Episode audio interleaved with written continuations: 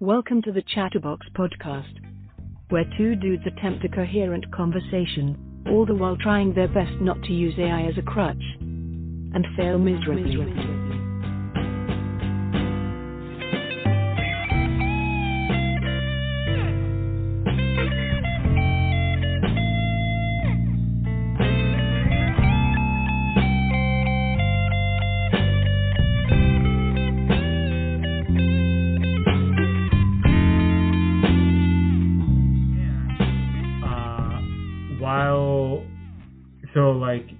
We're gonna be in this Airbnb for like five days and then you know eventually move in. Everything I own is like in a minivan right now.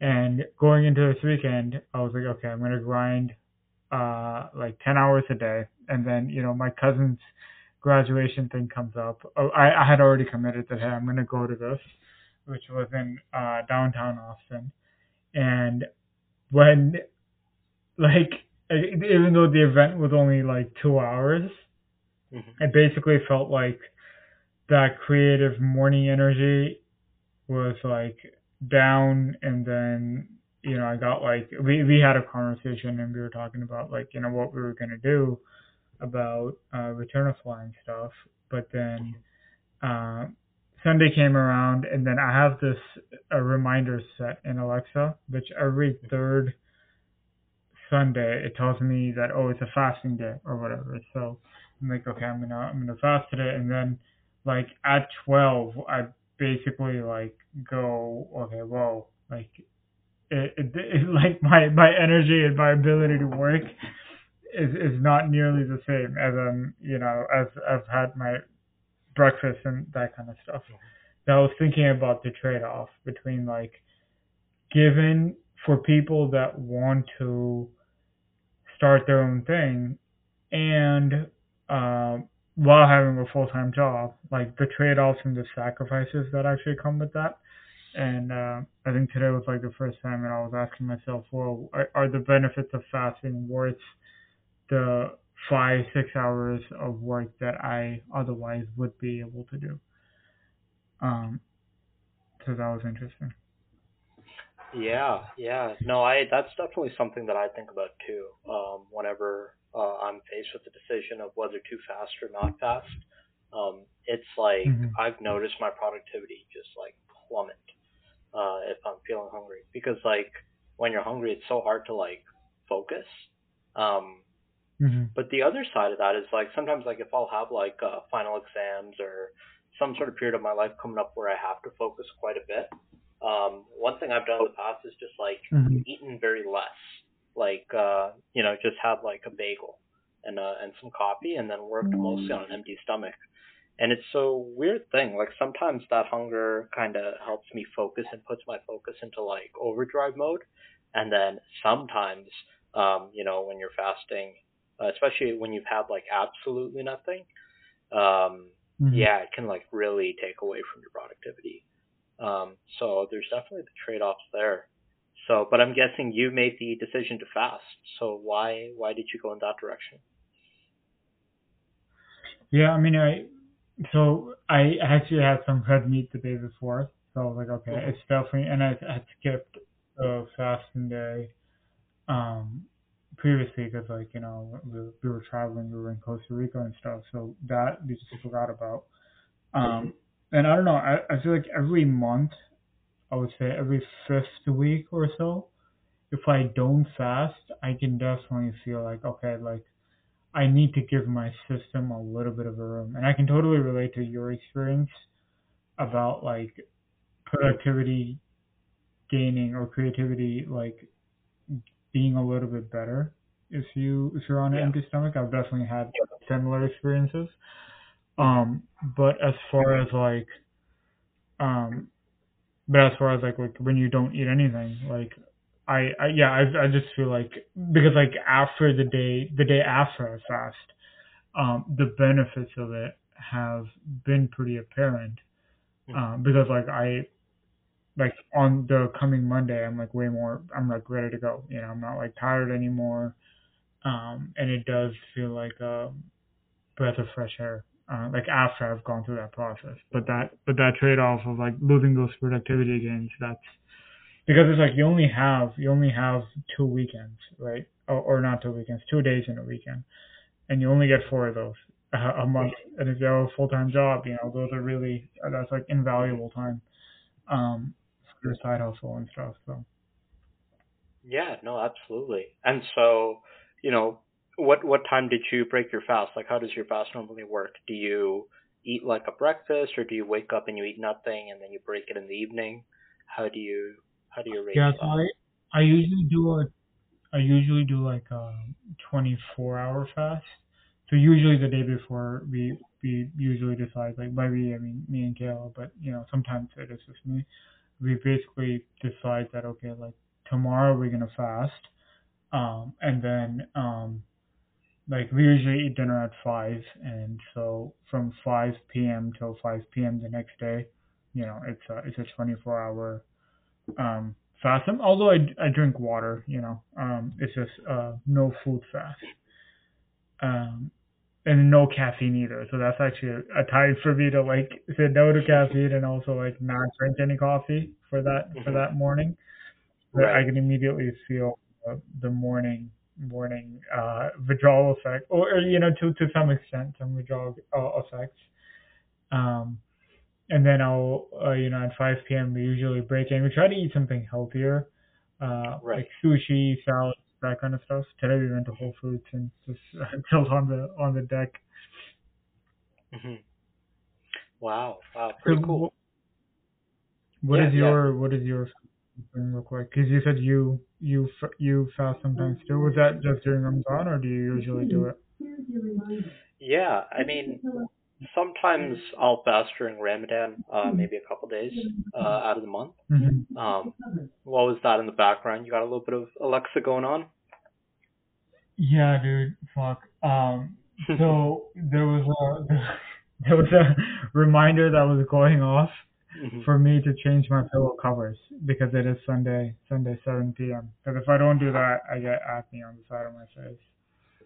Oh wow, wow. So you you wash your pillow covers like every week? Yeah, I try to, or or I need to change them, and then I'll I'll I have enough pillow covers for me to not wash them for like two weeks. Um, Right. so I have like a two week two week gap. Yeah, my bad. I, I didn't didn't mean to cut your train of train of thought. Oh no no no no worries. I wasn't saying anything too substantive. Uh, but yeah, no. When I'm fasting, uh, yeah, it's it's the normal um Muslim style of fast. Although I don't really do it too much. Uh, probably not much outside of uh, Ramadan. Um, so yeah, I mean, sometimes I'll wake up in the morning, you know, early and uh, Mhm. have a little bit of food. Most of the times, no, because you know I'm busy and uh, you know life happens. Um, and then yeah, you break it in the evening. Um, one interesting experience I had this term uh, that I experimented with was um, uh, I was on campus during our Ramadan Mhm. uh, because I was working uh, in my city, in the city of Waterloo. Um, but my apartment is pretty close to campus. So when I one day when I had come back from work, uh, I was just chilling uh, in the library, and um, the Muslim Student Association. So you know, not necessarily anything that has to do with uh, our particular denomination of Islam, but uh, just the general, you know, University Muslim Student Association. Uh, they were hosting like um, like uh, uh, I guess it's, I guess you would call it a breakfast, but um, because you know it was a it was a, a bit of a dinner uh, for those who wanted to break their fast that day. I believe it was on a Friday Mhm. night, so that was relevant. Uh, but that was definitely an interesting experience. I've never um, I've never actually prayed or uh, you know participated in any of the uh, Muslim traditions outside of our uh, mosques that are from our particular denomination. And so this was kind of Mhm. interesting. Um, there is, especially at my school, interestingly, a very large uh, Middle Eastern and Muslim community.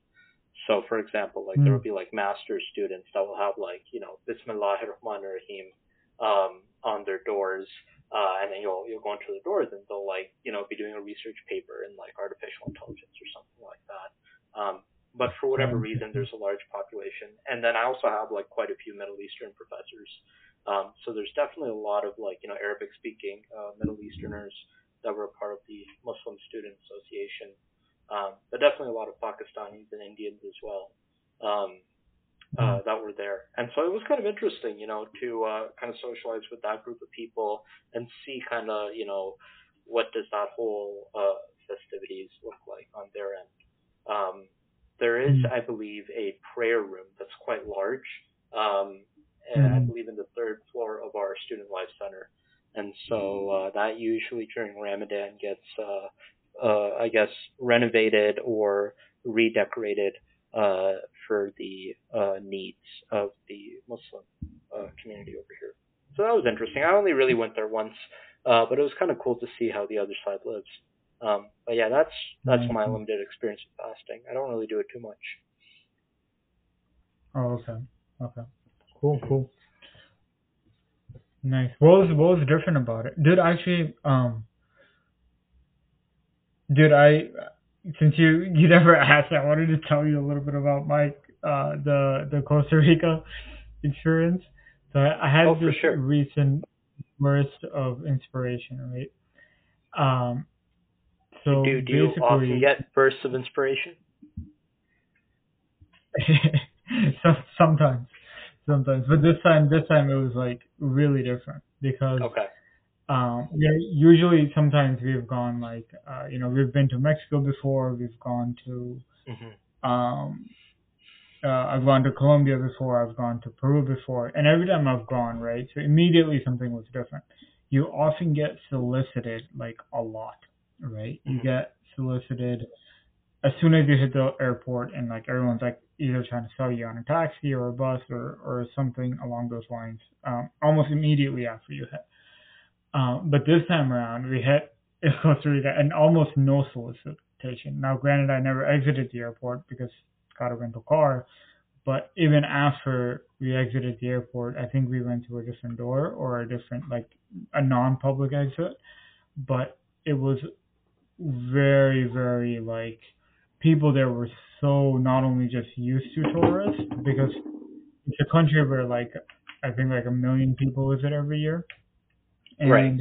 immediately like no one's no one's like, you know, like trying to grab your attention for too long. They're just kind of like even the salespeople, not too aggressive at all. They're just kind of hanging back, letting you letting you come to them and like ask your questions, which is like I've never experienced that in like Central America before. Um, but basically, the burst of inf- uh, inspiration came. Um, so basically, we did this.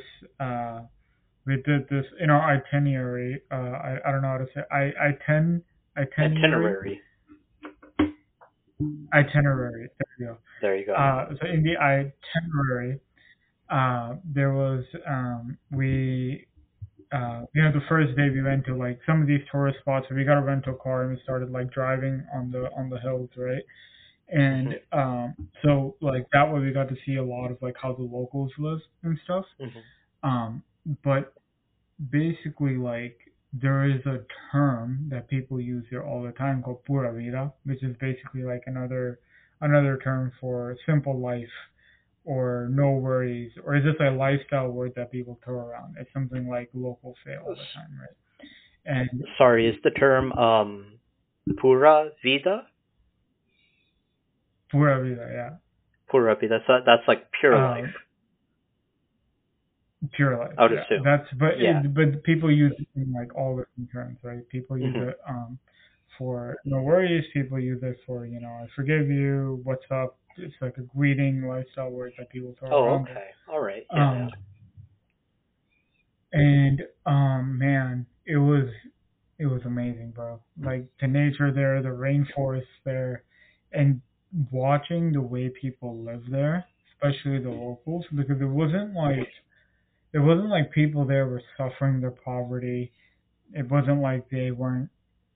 I, I would say it didn't even feel like a second world country in many ways, because like they're economically speaking, at least, like the the country thrives off of like tourism and you know coffee and chocolate and all of that kind of stuff. But when you look at the way they live, there was something about the simplicity um, in their lifestyle, and also like especially their houses, right? So when when you look at like an average like living area, right? Like like someone in the middle class, like how they would live, it was just a metal red roof, right? But it had hot water.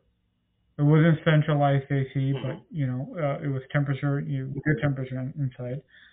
Um, hmm you had electricity. Basically, the whole country's the it's like 98% renewable um, energy from the solar grid. Right. Um, and it really got me thinking, like, why the fuck do we need so much um,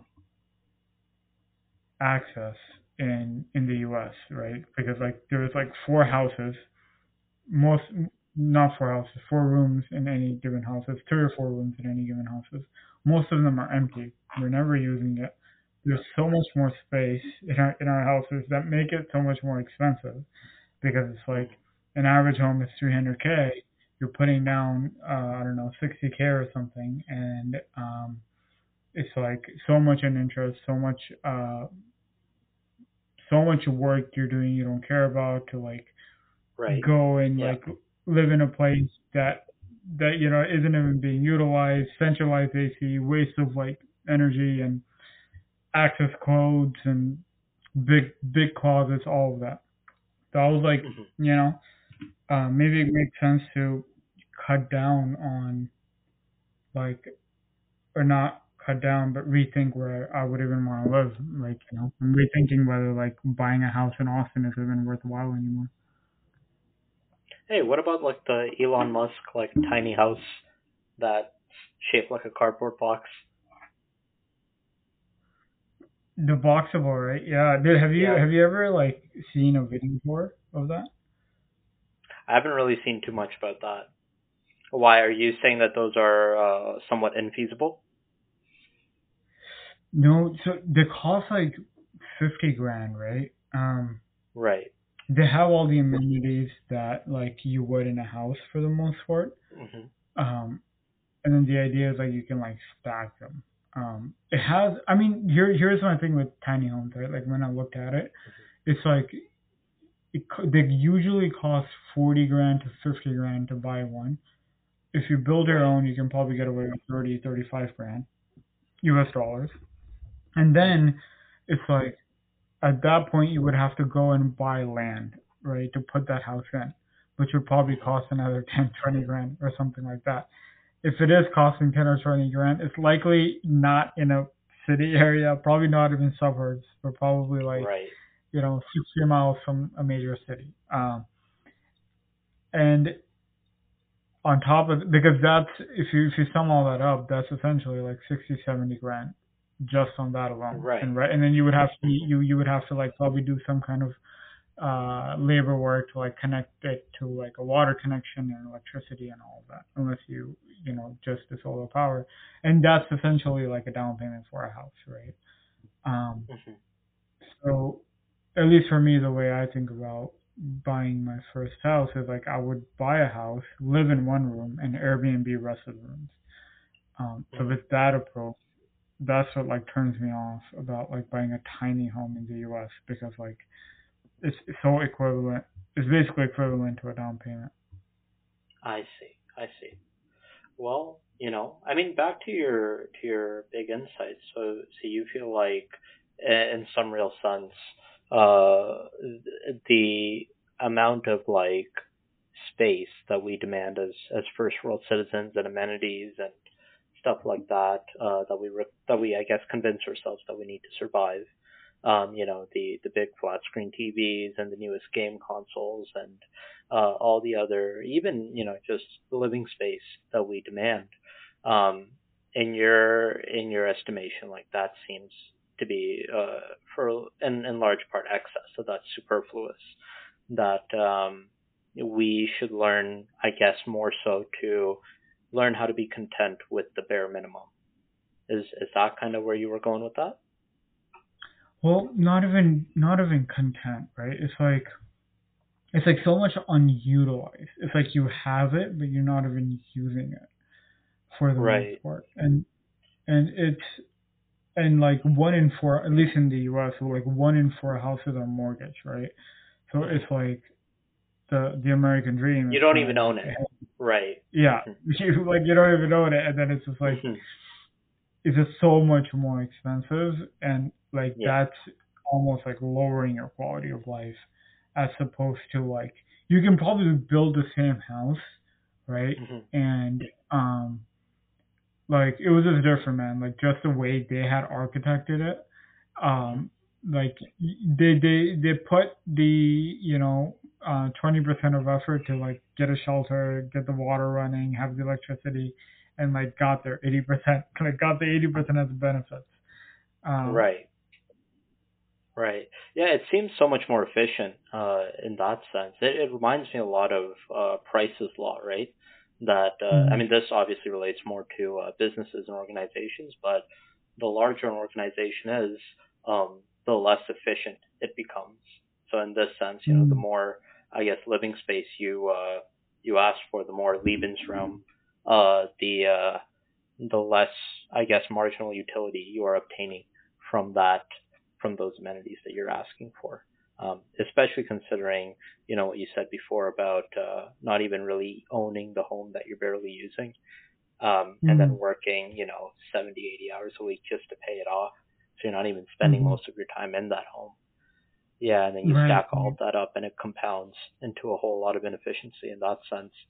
And, you know, one of the Mhm. things that I've been thinking about more and more, especially as of late, is like, in that process, we tend to work so hard and we tend to, you know, work our fingers to the bone. We tend to be exhausted all the time.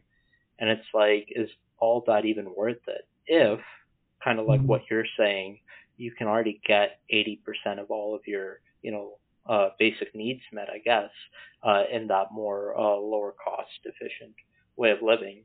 And then you free up your Mhm. other time uh, to, you know, spend time with your family or spend time in nature or actually appreciate nature, you know.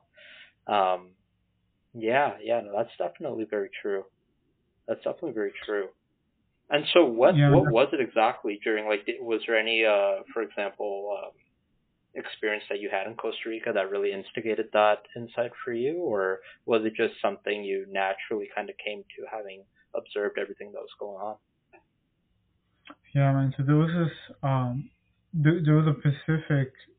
Well, it was just like a lot of it was just watching the way locals live, um, but also like two of the nights, um, we basically got an Airbnb. Uh, it was like a cabin. They called it a wood house in a local town, so like just outside of one of the cloud forests in, um, in Costa Rica. It was a town. I forgot the name of it. It was like uh, 60 miles south of the um, of the of the famous cloud forest there, and um, they essentially had this Airbnb. Uh, have you ever seen those TikToks where like they they have these domes, these camping domes, uh, in the in the middle of nowhere, and then they have like all the amenities inside. Uh, I think they call it glamping. I don't know if you've ever heard of that. I've definitely never heard of that. I actually don't consume any TikToks, um, but that definitely Um, sounds very cool. Yeah, so, so this Airbnb or this hotel had two of those glamping domes, and it was, and literally, and then also had like these wood houses or a cabin, which uh, which uh, me and Kayla had.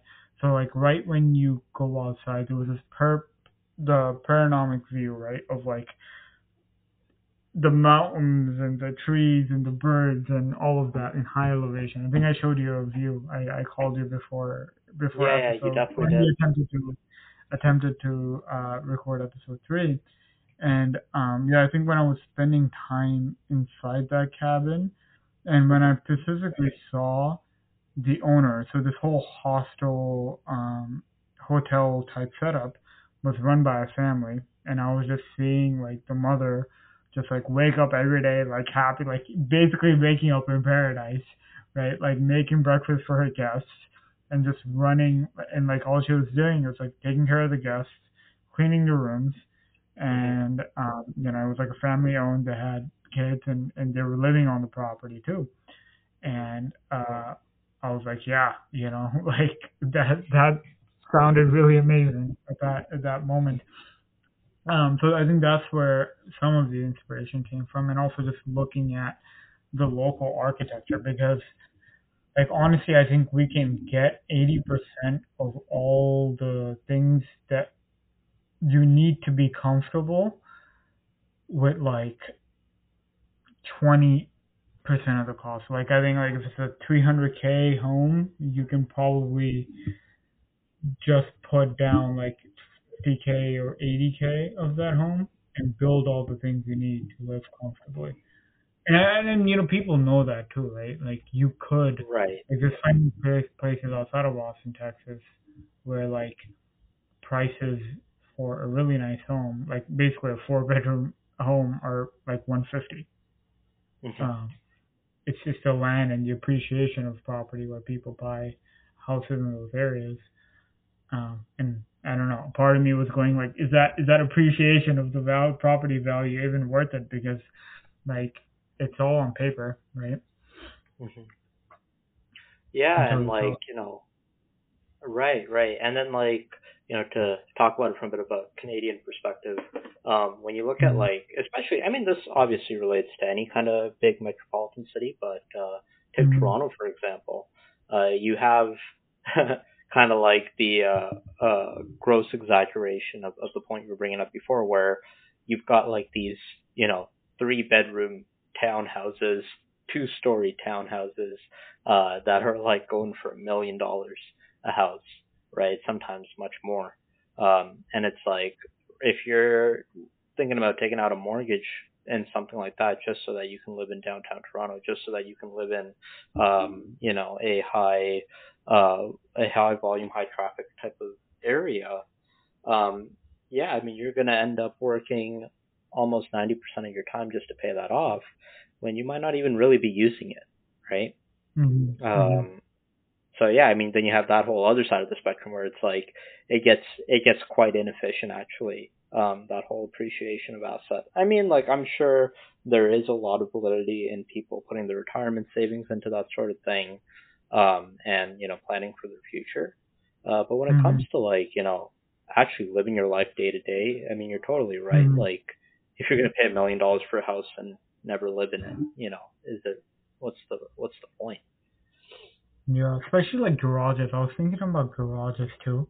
It's like, Oh, yeah. why is it that like the biggest space, the biggest space of the house is for your car?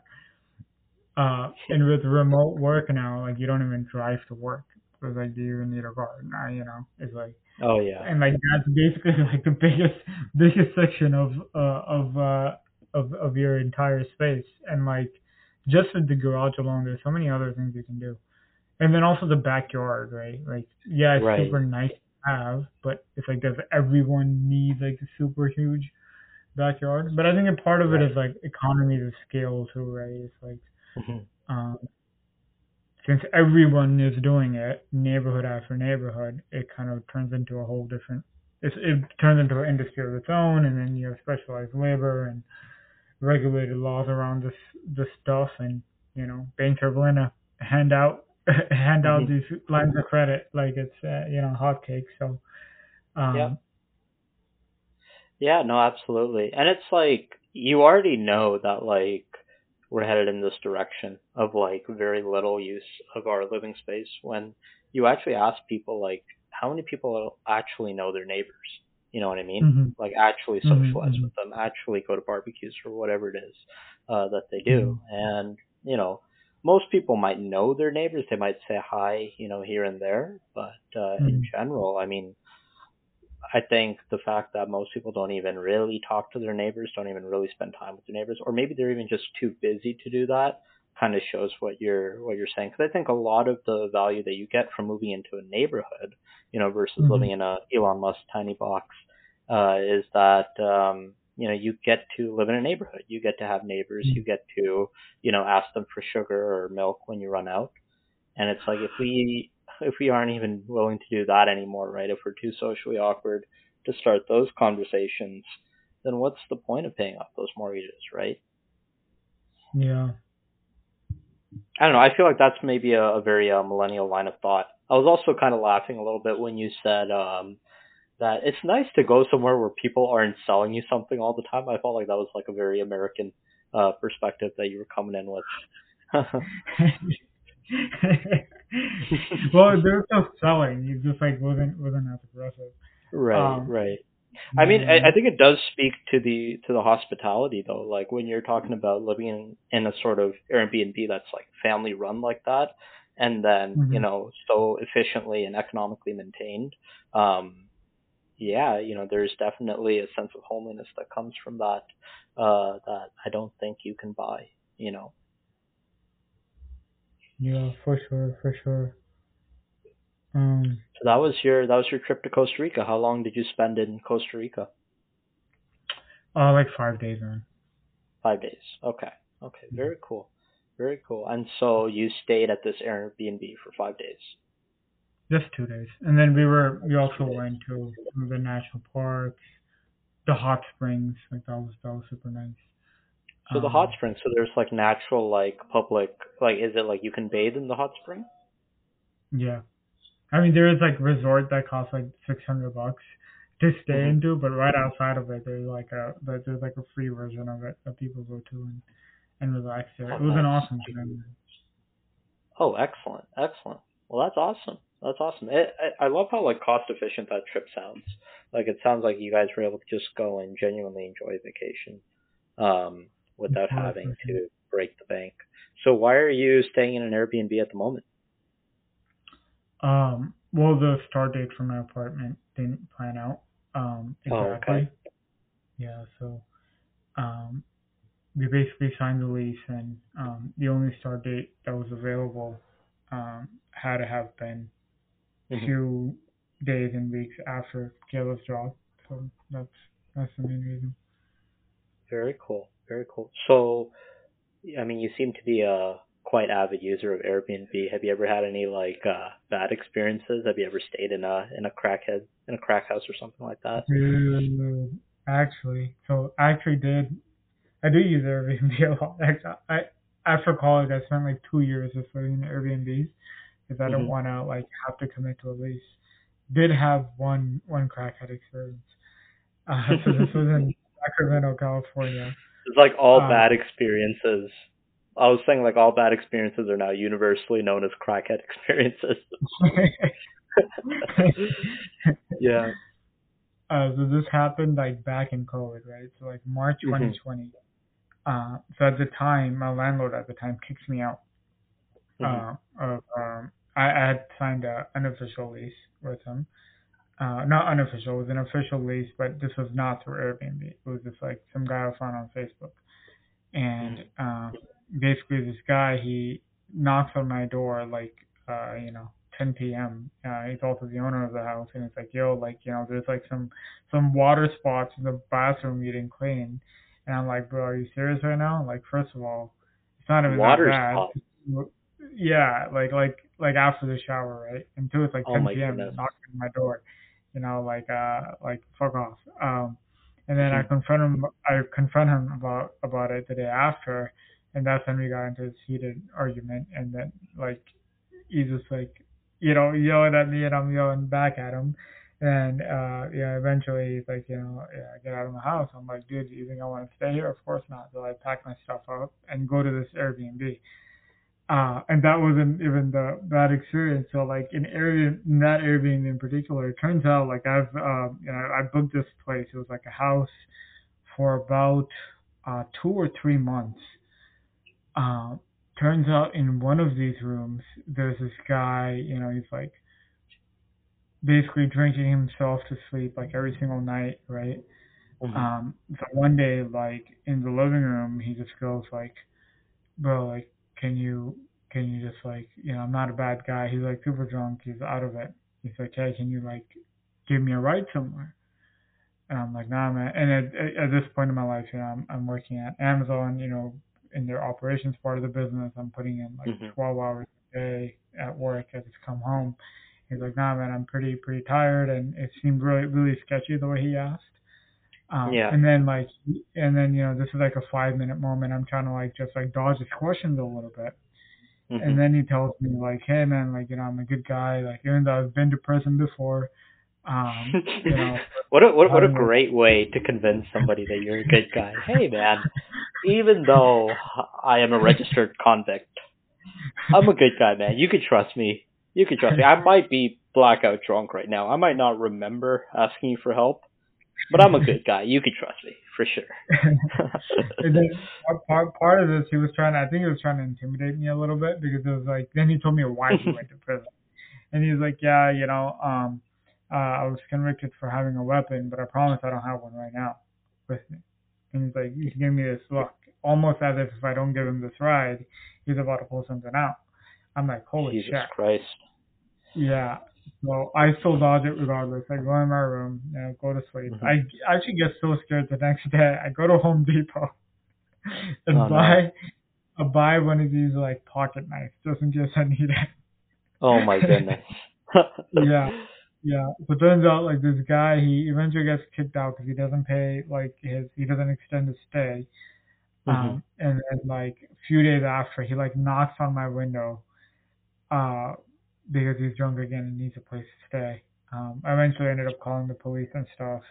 Uh, no one got hurt or anything, but that was just a weird, uh, probably the weirdest experience on Airbnb. But 95% of the time, it's, uh, it's been a good, it's been a good time.